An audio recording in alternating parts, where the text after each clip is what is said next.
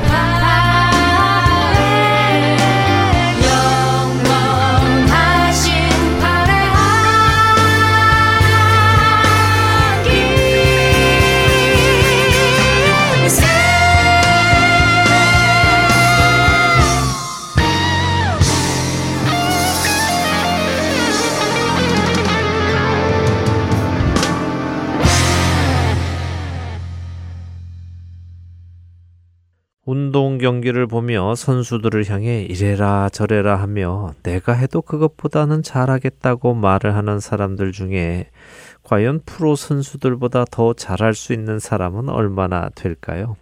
여러분은 그렇게 말씀하시는 분들 중에 실제로 선수보다 더 잘하는 분들이 계실 것이라 생각하십니까?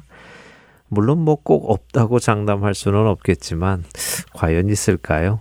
만일 있다면 지금 그 운동선수로 뛰고 계셔야 하는 것이 아닙니까? 더 좋은 성적을 낼 수 있을 테니 말입니다.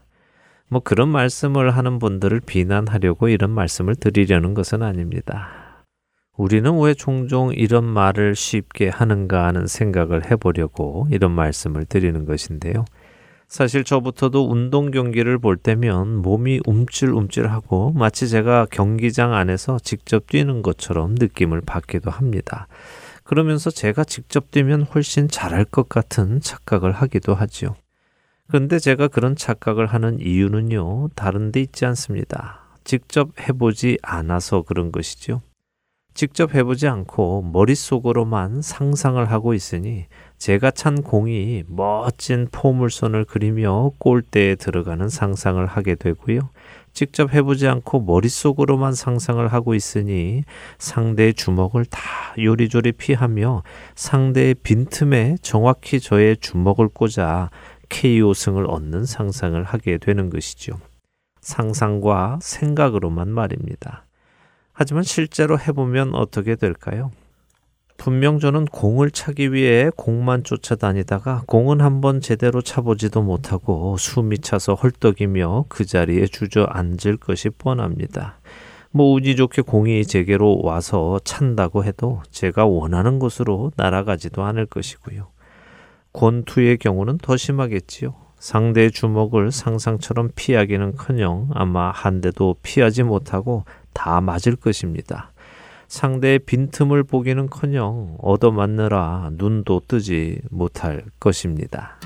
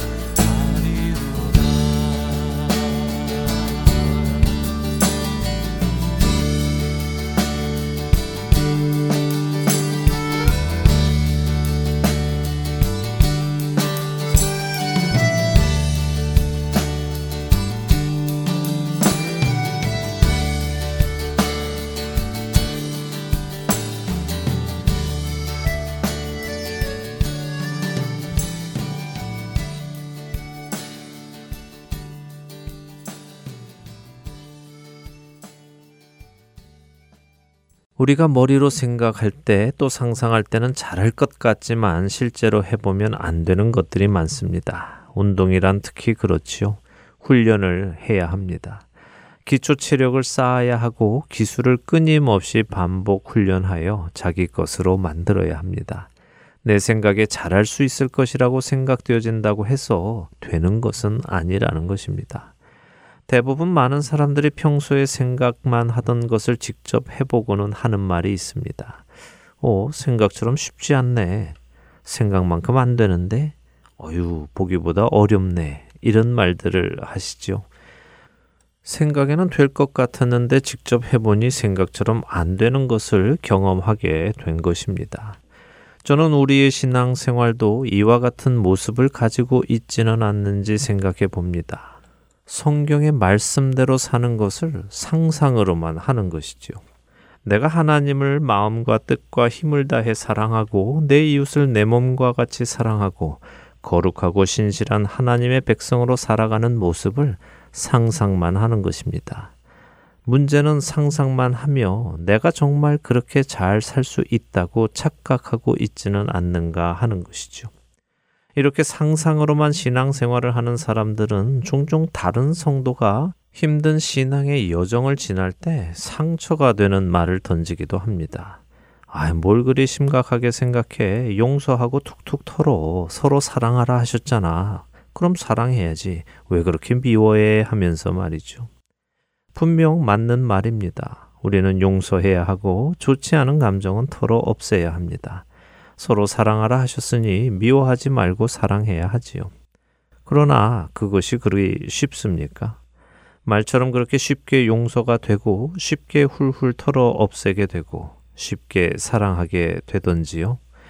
혹시 실제로 해보지 않아서 그렇게 쉽게 말하는 것은 아닐까요? 우리가 실제로 누군가를 용서하고 사랑해보려 했다면 우리는 하나님 앞에 울며 괴로워하지 않을 수가 없습니다.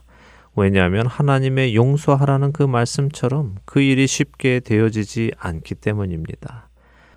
그래서 우리는 다른 성도가 힘든 신앙의 여정을 지날 때 용서가 참 어렵지요? 쉽지 않을 것입니다. 하며 극률한 마음으로 그들에게 다가갈 것입니다.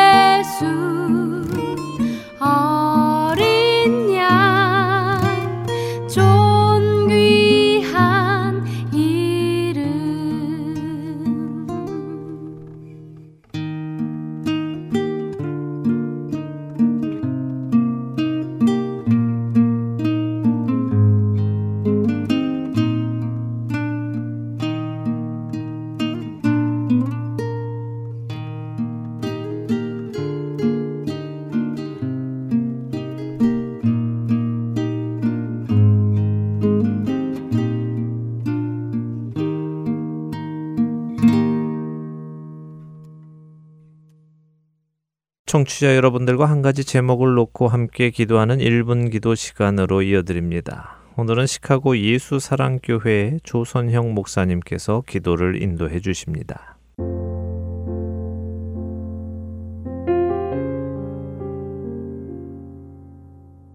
하틴 서울 복음 방송 1분 기도 시간입니다. 저는 시카고 예수사랑교회를 섬기는 조선영 목사입니다. 오늘은 몽골에 있는 그레이스 호스피스 사역을 위해 함께 기도하고자 합니다. 얼마 전 교회 성도들과 함께 몽골로 단기 선교를 다녀왔는데요. 몽골은 아시는 것처럼 중국과 러시아 사이에 샌드위치처럼 끼어 있는 나라죠.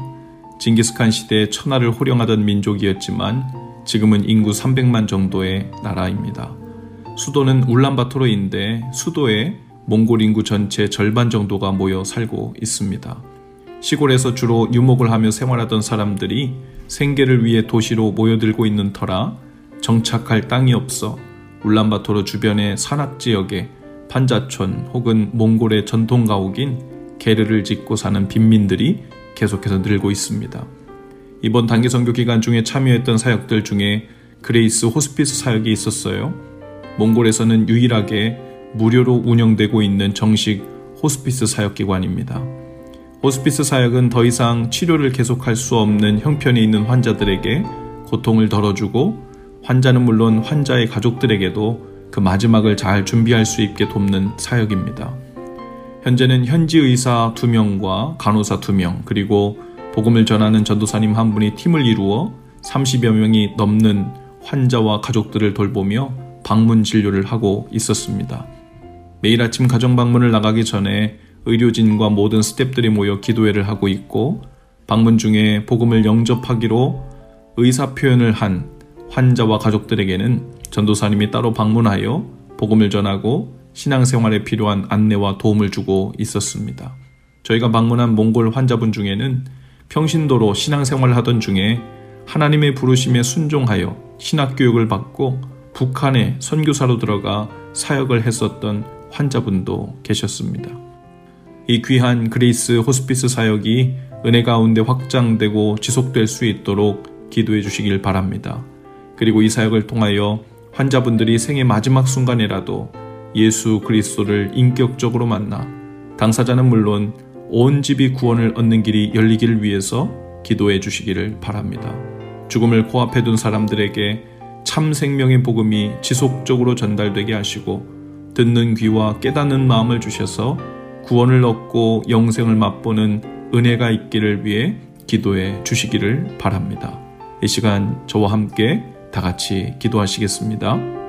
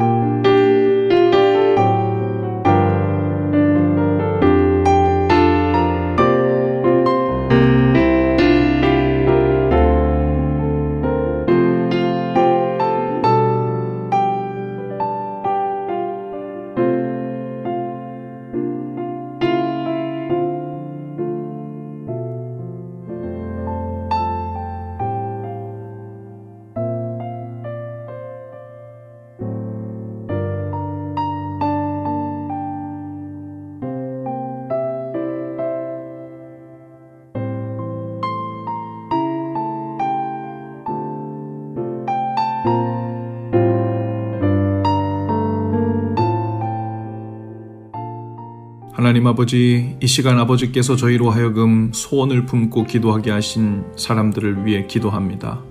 영혼을 구원하고 사람들의 필요를 공급하는 이 그레이스 호스피스 사역을 축복해 주시고 의료진과 스탭진들이 기도회로 모일 때마다 은혜를 부어 주시고 소명의 마음을 새롭게 해 주옵소서. 방문하는 환자들과 그들의 가족들의 마음을 여셔서 복음을 듣고 주님께 돌아오는 역사가 많게 하옵소서. 육신은 후패하나 그 영은 날로 새로워지는 은혜를 주옵소서. 또한 그레이스 호스피스 사역을 위해 필요한 재정과 소명의 사역자들을 보내주셔서 지속적으로 이 귀한 영혼 구원의 사역이 이어지고 확장될 수 있도록 인도해 주옵소서. 예수님 이름으로 기도합니다. 아멘.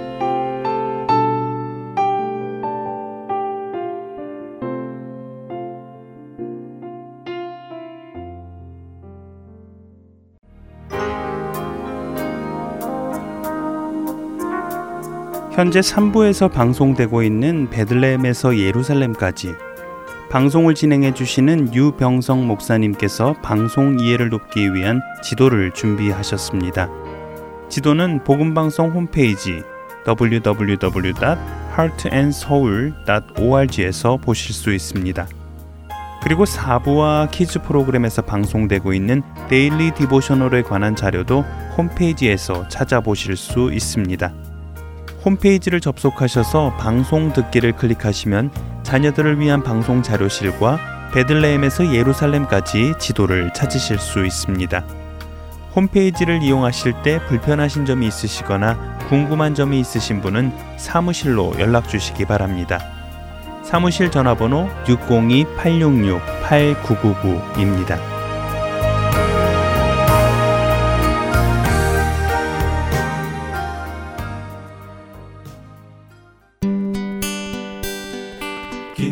소식 사랑으로 땅끝까지 전하는 아랜소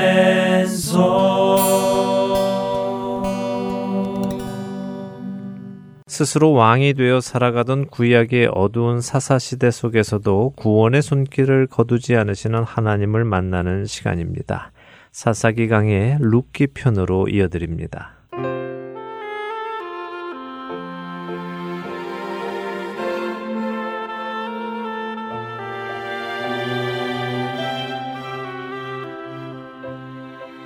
애청자 여러분 안녕하세요. 구약의 사사기를 함께 공부하는 사사기 강의 룻기 편 진행의 민경은입니다. 네, 여러분 안녕하세요. 강승규입니다. 보아스가 기업을 물러줄 것 같으면서도 물러주겠다고 자원하여 나서지 않자 나오미가 룻에게 보아스의 속마음을 직접 알아볼 방법을 강구했습니다. 네, 추수를 마치고 추수한 보리 옆 마당에 이불을 깔고 자는 보아스를 찾아가서 직접 묻는 것이었죠. 자고 있던 보아스 발에 이불을 젖히니 쌀쌀한 기운에 보아스가 깜짝 놀라 일어났습니다. 그리고는 그 발치에 있는 룻을 발견했습니다. 네, 그렇게 시작된 둘의 대화 속에서 그동안 룻에게 청혼을 한 젊은 남자들도 있었다는 사실도 알게 되었습니다. 네. 그러나 룻은 시어머니 나오미와 자기의 죽은 남편 집안을 위해 젊은 남자를 만나 편히 살기보다 집안의 기업 물을 자인 보아스와의 결혼을 결정하였고 보아스는 그런 그녀를 진심으로 칭찬했지요. 네, 그렇습니다. 보아스는 룻에게 내 딸아 여호와께서 내게 복 주시기를 원하노라 하며 축복을 했습니다. 그 이유가 그녀의 효성이 처음보다 더하기 때문이라고 했지요. 그러면서 보아스는 그녀에게 자신이 룻의 요구대로 다 행해주겠다고 말을 했습니다. 네, 그러나 보아스는 마음 내키는 대로 행하지 않고 율례대로 차근차근 문제를 해결해 나가려고 하죠. 네, 맞습니다. 그래 그래 내가 다 해줄게 하는 것이 아니라요. 그래 너 말대로 내가 기업 물을 자다. 그러니 너희 집안에 대를 이어줄 일을 내가 반드시 해주겠다. 그런데 그 일을 꼭 내가 해야 하는 것은 아니다. 이 집안의 순서상 나보다 더 먼저 기업 물을 자격이 있는 사람이 있다. 내가 내일 아침에 그를 만나서 물어보겠다. 만일 그가 너희 집안을 위해 기업을 물으겠다고 한다면 그것이 더 좋은 일이다. 왜 그 사람은 그래도 나보다 더 젊은 사람이니 너에게도 그 편이 나을 것이다. 그러나 만일 그 사람이 그 책임을 이행하기를 기뻐하지 않는다면 내가 살아계시는 하나님 앞에서 너와 약속을 하겠다. 내가 반드시 그 책임을 다 하겠다. 그러니 너와 내 시어머니는 걱정하지 마라. 라고 확신을 줍니다. 보아스와 룻의 이런 대화 안에는 사람들이 흔히 오해할 만한 그런 성적인 대화는 전혀 없었습니다. 그랬죠. 그래서 제가 지난 시간 시작할 때 가졌던 그 불편함이 다 없어졌어요. 참 감사했습니다. 네. 보아스와 룻 사이에는 전혀 그런 부분이 없었죠. 우리들이 그렇게 오해하는 이유에는 아마도 우리가 죄성이 있어서 그런 시선으로 바라보지 않았나 스스로 부끄러워지기도 합니다. 자, 룻기 오늘 그 이후를 또 보도록 하죠.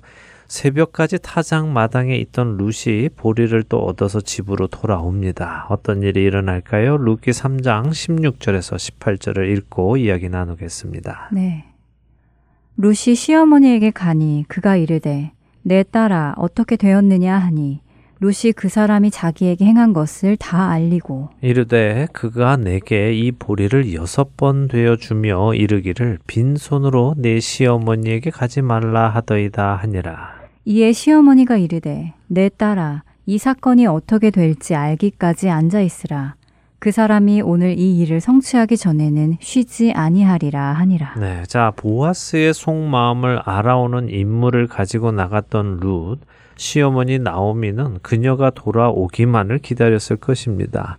그런데 그녀가 마침내 돌아왔습니다. 돌아온 룻을 보자마자 나오미는 묻습니다. 내 딸아 어떻게 되었느냐 하고 묻지요. 그런데 이 문장이요 원어로 보면 참 재미있는 문장입니다. 어, 원어로 보면 재미있다고요? 어, 다른 말로 물어보는 건가요? 네, 킹 제임스 성경은요 이 부분을 원어의 맛을 잘 살려서 번역을 했습니다. Who art thou, my daughter? 이렇게 번역을 했는데요. 이것은 어, 직역을 하면 딸아, 네가 누구냐라고 묻는 것입니다. 어, 정말 특이하네요. 어, 룻에게 네가 누구냐 하고 묻는다는 것이요. 네. 왜 그렇게 물었죠? 어, 물론 룻이 누군지 몰라서 네가 누구냐 물은 것은 아니지요. 어, 내 딸아 하고 이미 불렀으니 말입니다. 그러니까 그런 의미가 아니라요.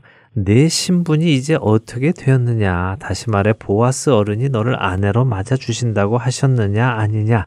네가 보아스의 아내가 되었느냐 아니냐 이것을 묻는 것이죠. 아, 그렇군요.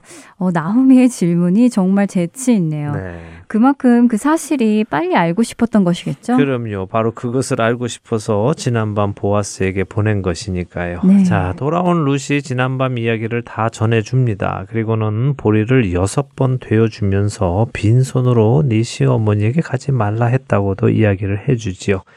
어, 사실 룻기 1장 21절에서요. 나오미는 자신이 풍족하게 나갔더니 여호와께서 나를 비어 돌아오게 하셨다라고 사람들에게 이야기를 했습니다. 그 말을 원어로 보면 나를 빈손으로 돌아오게 하셨다 하는 말입니다. 라이캄이라는 히브리어지요. 지금 3장 17절에서 사용된 단어도 같은 단어입니다. 비록 나오미는 하나님께서 자신을 빈손으로 돌아오게 하신 분이라고 생각을 했지만 우리 하나님은 보아스를 통해 그 빈손을 채워주시는 분이심을 성경은 말씀하고 계시는 것입니다. 룻의 빈손을 채워줌으로 그 시어머니 나오미의 빈손까지 채워주시는 하나님의 은혜, 그 은혜를 우리는 또 보게 됩니다. 나오미가 그때 하나님께서 나를 빈손으로 돌아오게 하셨다며 한탄한 것이 하나님 앞에서 많이 죄송했을 음, 것 네. 같아요.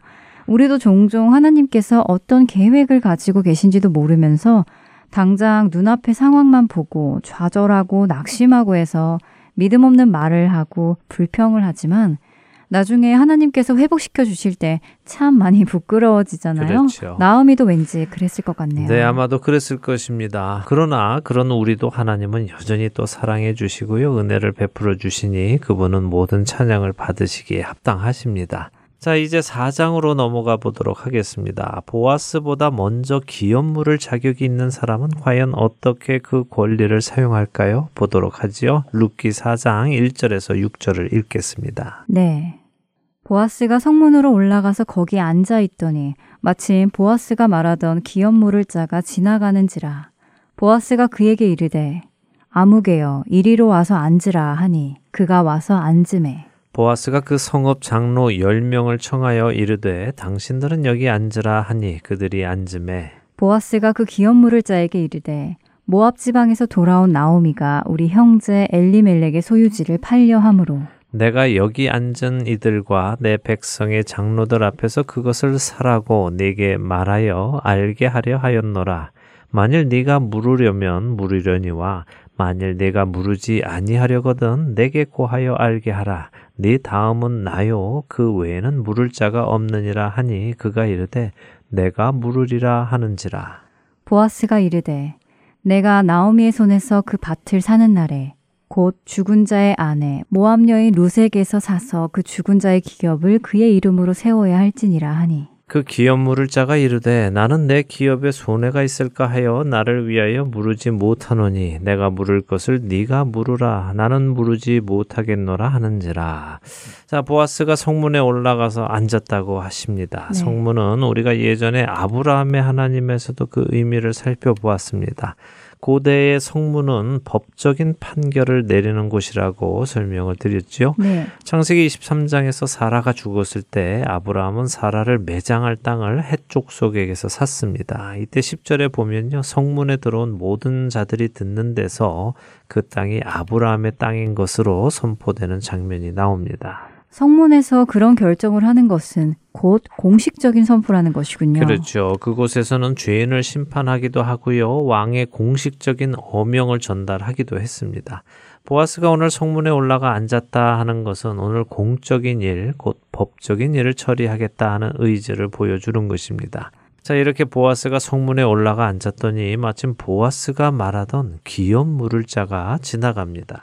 아니, 타이밍이 어쩌면 이렇게도 정확하지요? 이건 정말 우연일 수가 없네요. 네. 하나님의 철저한 계획 아래에서 모든 것이 정확하게 일어난다고밖에 설명할 수 없을 것 같아요. 물론이죠. 세상 사람들은 우연이라고 말할지 모르겠지만요. 우리 그리스도인들 하나님의 백성 안에는 우연은 있을 수 없습니다. 모든 것을 아시고 준비하시고 이루어 가시는 하나님의 능력 안에서 일어나는 놀라운 은혜이지요.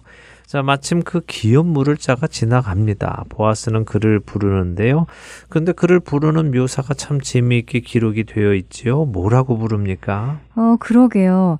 특이하게 보아스가 그 사람에게 아무개여 이리로 와서 앉으라라고 하네요. 네. 설마 아무개가 그 사람의 이름은 아닐 텐데 말이에요. 네, 물론 그 기업 물을 자의 이름이 아무개는 아닙니다. 네. 어, 히브리어로는 펠로니 알모니라는 말인데요. 보아스는 그 사람의 이름을 알았겠지요. 네. 그가 친족이기도 하고 또 나오미 집안의 기업을 물러줄 사람이라는 것까지 알았으니까 말입니다. 아마도 보아스는 그 사람의 이름을 직접 부르면서 이리와 앉으라고 했을 것입니다. 그러나 성경을 기록한 저자는 그 사람의 이름을 직접적으로 적지 않으면서 첫째는 그 사람이 기업을 물으지 않을 것을 암시해 주는 것이고요. 둘째는 그가 기업을 물으지 않을 것이기에 그 사람에 대한 프라이버시를 또 지켜주는 것이고요. 셋째는 기업을 물으지 않기 때문에 그리 중요한 사람이 아니기에 이름을 기록하지 않았을 것입니다. 그렇군요. 어, 만일 그 사람이 기업을 물러주었으면 보아스 대신 그 사람의 이름이 성경에 기록될 수 있었겠네요. 네, 뭐 그랬겠지요. 예, 어쨌든 이 아무개는 그런 기회를 놓쳤습니다. 네. 자, 계속해서 보지요. 아무개가 와서 앉자 보아스는 그 성읍의 장로 10명을 청합니다. 지금부터 결정하는 윤례적인 문제에 증인들을 세우는 것이죠. 유대인들은 남자 10명이 모여야 회당을 지을 수 있다고 합니다. 공동체의 최소 숫자를 10명이라고 생각하는 것이죠. 지금 10명의 장로들을 청했다 하는 것은 지금부터 하는 이 결정이 이 지역 공동체의 결정이다 하는 권위를 부여하는 것입니다. 자, 3절부터 보아스가 기업물을 자에게 현재 상황을 설명합니다. 근데 그 상황 설명이 지금껏 우리가 생각했던 것과는 또 조금 다릅니다. 우리가 잘 모르는 상황이 들어있죠. 그러게요. 3절에 보면 모압에서 돌아온 나오미가 우리 형제 엘리멜렉의 소유지를 팔려고 한다고 하잖아요. 네. 그럼 나오미에게 땅이 있었다는 이야기처럼 들리는데요. 맞나요? 네, 그런 의문이 들죠. 네. 아니 또 땅이 있었으면 그 땅에 농사 짓고 살면 되지 뭐하러 또 이삭을 주우러 다니나 하는 생각도 듭니다. 네. 아 근데 그 설명은 얼마 전 기업 무르는 제도 다시 말해 고엘 제도에 대해 설명을 해 드릴 때 간단하게 설명을 해 드렸는데요. 기억하실 것 같습니다. 조금 더 보충 설명을 해 드리겠습니다. 하나님께서는 레위기 25장 23절에서 토지를 영구히 팔지 말 것은 토지는 다 내 것임이니라 너희는 거류민이요 동거하는 자로서 나와 함께 있느니라 라는 말씀을 하십니다. 땅은 너희 것이 아니라 내 것이다 하는 것이지요? 네, 그렇죠. 너희가 너희 땅에 사는 것이 아니라 나 하나님의 땅에 잠시 머무르는 것이다. 그러니 마치 이 땅이 너희 것인 것처럼 팔고 사고 하지 마라. 이 땅은 내가 너희 민족으로 살아가도록 준비한 것이기 때문이다. 라고 말씀하시는 것입니다. 그래서 이스라엘 민족 안에서 땅을 팔고 사는 것은 우리가 땅을 팔고 사는 것과는 그 개념이 조금 다릅니다. 내 것을 다른 사람에게 팔고 끝나는 것이 아니라요. 잠시 양도했다가 나중에 다시 그 소유권을 되찾도록 되어 있지요. 그리고 혹시라도 돈을 마련하지 못해도 희년, 다시 말해 50년이 되면 그 원주인에게 다시 돌려주어야 하고요. 어, 우리는 한 번 팔면 끝인데 시간이 차면 다시 돌려주어야 한다니 어, 정말 그 개념이 다르네요. 네, 전혀 다르지요. 네. 그래서 이스라엘 안에서 땅을 파는 것은요, 땅을 임대해 주는 것으로 이해하는 것이 더 좋습니다. 하나님께서 땅을 모든 지파에게 골고루 나누어 주셨으니까 누구에게나 땅이 있지요. 그런데 남자가 죽거나 대가 그치면요, 농사를 지을 사람이 없어지니까 그 땅의 경작권을 파는 것입니다. 임대를 하는 것이죠. 미리 돈을 받고 파는 것입니다. 그리고 50년이 지나서 희년이 되면 그 땅을 돌려주게 되어 있는데요. 그런데 50년이 지났을 때 돌려줄 원래 임자가 있으면 괜찮은데 죽어버리거나 또 대를 잇지 못했으니 받아갈 사람이 없기도 하는 일이 생기기도 합니다. 그러니까 법적으로는 판 것은 아닌데 실제적으로는 판 것처럼 소유주가 바뀌게 되는 것이죠. 어, 그럴 수도 있겠네요.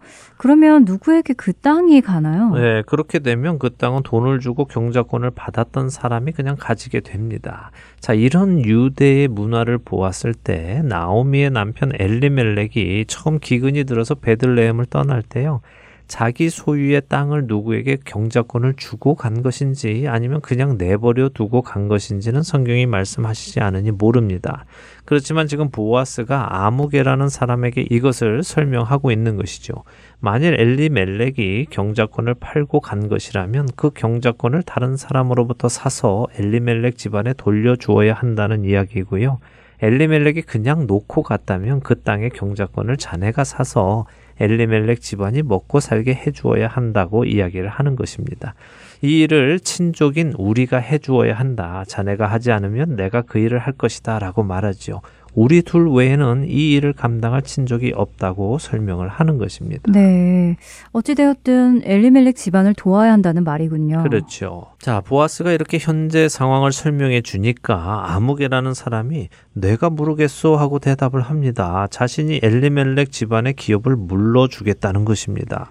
오, 이 아무개라는 사람도 착하네요. 친족을 위해서 그 일을 기꺼이 하겠다고 하니까요. 예, 언뜻 생각하면 친족을 생각해서 그 일을 하려는 것처럼 보여서 착한 사람처럼 보입니다. 네. 그런데 이 아무개라는 사람이 엘리멜렉 집안의 기업을 물으려고 하는 동기가 좋지 않습니다. 자, 엘리멜렉 집안이 베들레헴을 떠나서 살다가 엘리멜렉은 죽고 두 아들 다 죽었다는 것을 압니다.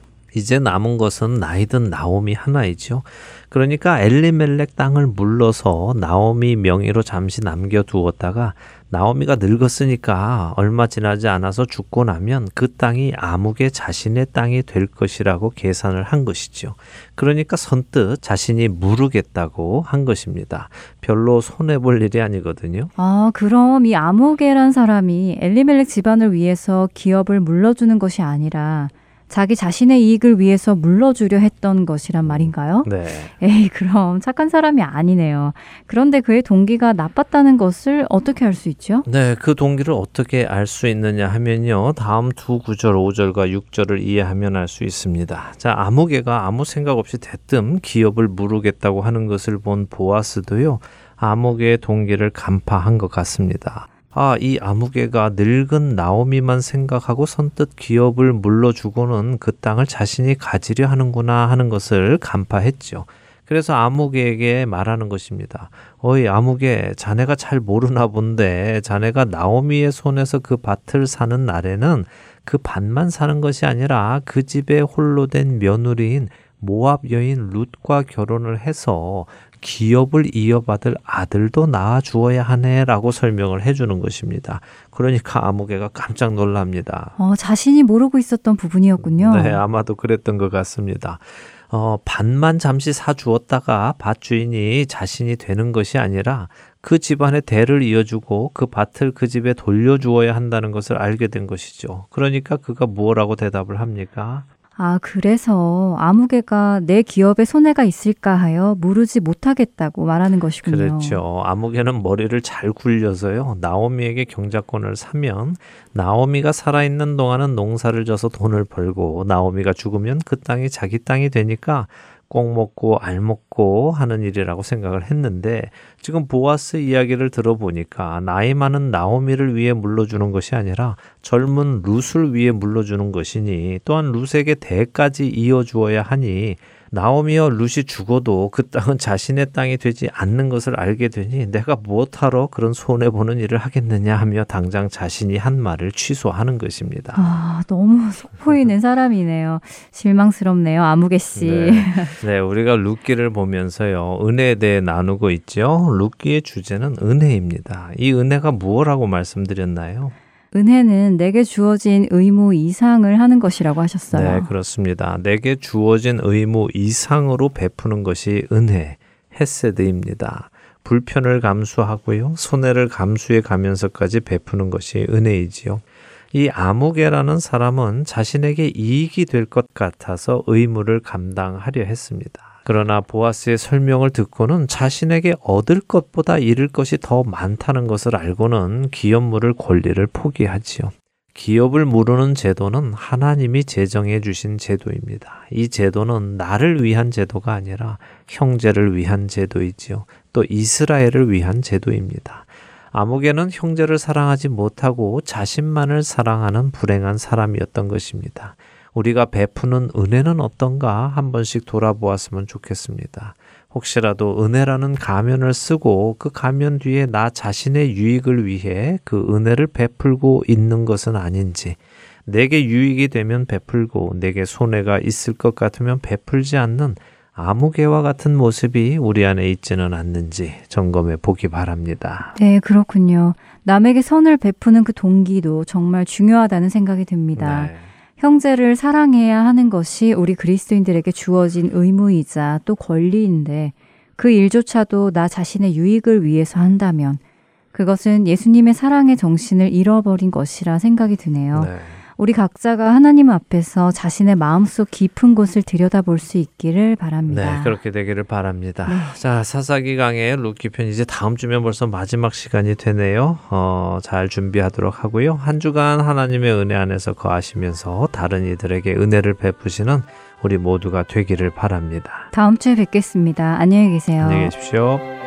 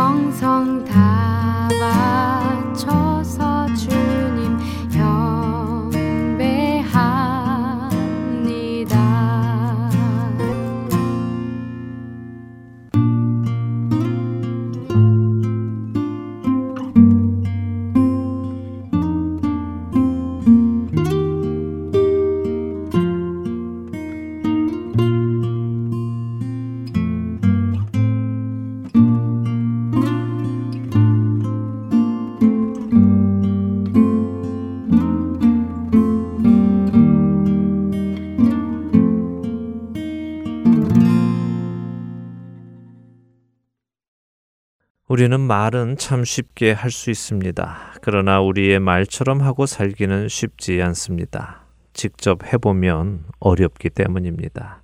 생각처럼 쉽지 않기 때문이지요. 그리스도인으로 살아가는 것은 치열한 전쟁과도 같은 삶입니다. 성경은 곳곳에서 그리스도인으로 살아가는 것이 얼마나 정신 바짝 차리고 살아야 하는 것인지 말씀하시지요. 좁은 문으로 들어가기를 힘쓰라. 내가 너희에게 이르노니 들어가기를 구하여도 못하는 자가 많으리라. 라고 예수님은 누가복음 13장 24절에서 말씀하십니다. 근신하라 깨어라 너희 대적 마귀가 우는 사자같이 두루다니며 삼킬 자를 찾나니 베드로전서 5장 8절의 말씀이지요. 사도 바울은 고린도전서 9장 27절에서 이렇게 고백하기도 합니다. 내가 내 몸을 쳐 복종하게 함은 내가 남에게 전파한 후에 자신이 도리어 버림을 당할까 두려워함이로다. 좁은 문으로 들어가기를 힘써 보지 않은 사람은 좁은 문으로 들어가는 것이 얼마나 어려운 일인지 모릅니다. 예수님은 들어가려고 해도 들어가지 못하는 자들이 많다고 하시는데 들어가 보려 해봐야 내가 들어갈 수 있는지 없는지 알 수 있지 않겠습니까? 그냥 단순히 상상으로만 자신이 좁은 문으로 꽉 끼어서 들어가는 생각만 한다면 그것이 무슨 유익이 있겠습니까? 우리의 대적 마귀가 삼킬 자를 찾아다니는데 깨어있지 않는다면 잡혀 먹힐 것이 분명하지 않겠습니까? 그런데도 상상으로만 깨어 있고 나의 실제의 삶은 깨어 있지 않다면 어떻게 우리가 대적의 공격으로부터 안전할 수 있겠습니까? 사도 바울처럼 성령에 충만하여 예수님만을 위해 살아가는 사람도 자신의 몸을 쳐 복종하게 하는 이유가 자신이 복음을 다른 이들에게 전파한 후에 도리어 버림을 당할까 두려워서라고 고백합니다. 만일 사도 바울이 오늘날 우리 시대에 살며 이런 말을 했다면 저는 아마도 많은 사람들이 사도 바울에게 당신은 구원의 확신이 없군요. 구원의 확신을 가지세요라며 지적을 할 것이라 생각합니다. 어쩌면 그 사람들은 그 구원의 확신도 상상만으로 가지고 있는 것일지 모르겠습니다. 히브리서 12장 1절은 우리 신앙의 여정을 경주에 비유하십니다. 이러므로 우리에게 구름같이 둘러싼 허다한 증인들이 있으니 모든 무거운 것과 얽매이기 쉬운 죄를 벗어버리고 인내로서 우리 앞에 당한 경주를 하며 이 경주는 단거리 달리기 경주가 아니라 오랜 시간 해야 하는 장거리 경주입니다. 그런데 혹시 경주라는 단어의 헬라어 원어가 무엇인지 아십니까? 경주의 원어는 아고네라는 헬라어입니다. 이 아고네라는 헬라어에서 영어 에고니가 나왔지요. 에곤이라는 영어는 극도의 정신적인 고통을 의미합니다. 아고네라는 헬라어 역시 마찬가지입니다. 영혼의 몸부림, 영혼의 투쟁을 뜻하기도 하지요. 그러나 이것은 고통이 목적이 아니라 승리를 쟁취하기 위해 반드시 거쳐야 하는 고통을 의미합니다. 우리가 실제로 뛰어보지 않고는 우리는 이 경주가 얼마나 어려운 일인지 모릅니다.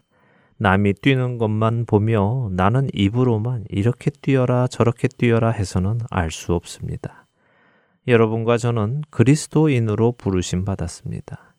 그렇다면 여러분과 저는 소파에 누워서 다른 사람들이 달리는 경주를 바라보며 평가하는 것이 아니라 경기장 안으로 들어가 내 몸을 쳐가며 경주를 완주하겠다는 목적을 위해 고통을 참고 인내하며 그 경주를 뛰어야 하는 것입니다. 사랑하는 할텐 서울 복음 방송 애청자 여러분. 여러분은 믿음의 그 경주를 뛰고 계십니까? 만일 뛰고 계시지 않는다면, 상상으로만 그 경주를 하고 계시다면, 지금이라도 일어나서 그 경주 안으로 들어오시기 바랍니다. 이 믿음의 경주는 그리스도인이라면 반드시 뛰어야 하는 경주이기 때문입니다. 한 주간도 우리 앞에 펼쳐진 믿음의 경주를 믿음의 주여 온전하게 하시는 예수님만을 바라보며 뛰시는 저와 애청자 여러분이 되시기를 소망하며 오늘 주안의 하나 여기에서 마치겠습니다. 함께 해주신 여러분들께 감사드리고요. 저는 다음 주 이 시간 다시 찾아뵙겠습니다. 지금까지 구성과 진행의 강승기였습니다. 청자 여러분, 안녕히 계십시오. 살아가는 건 쉽지만은 않아요. 나의 욕심 무와 명예 내려놓아야 하죠. 하지만 걱정하지 마요.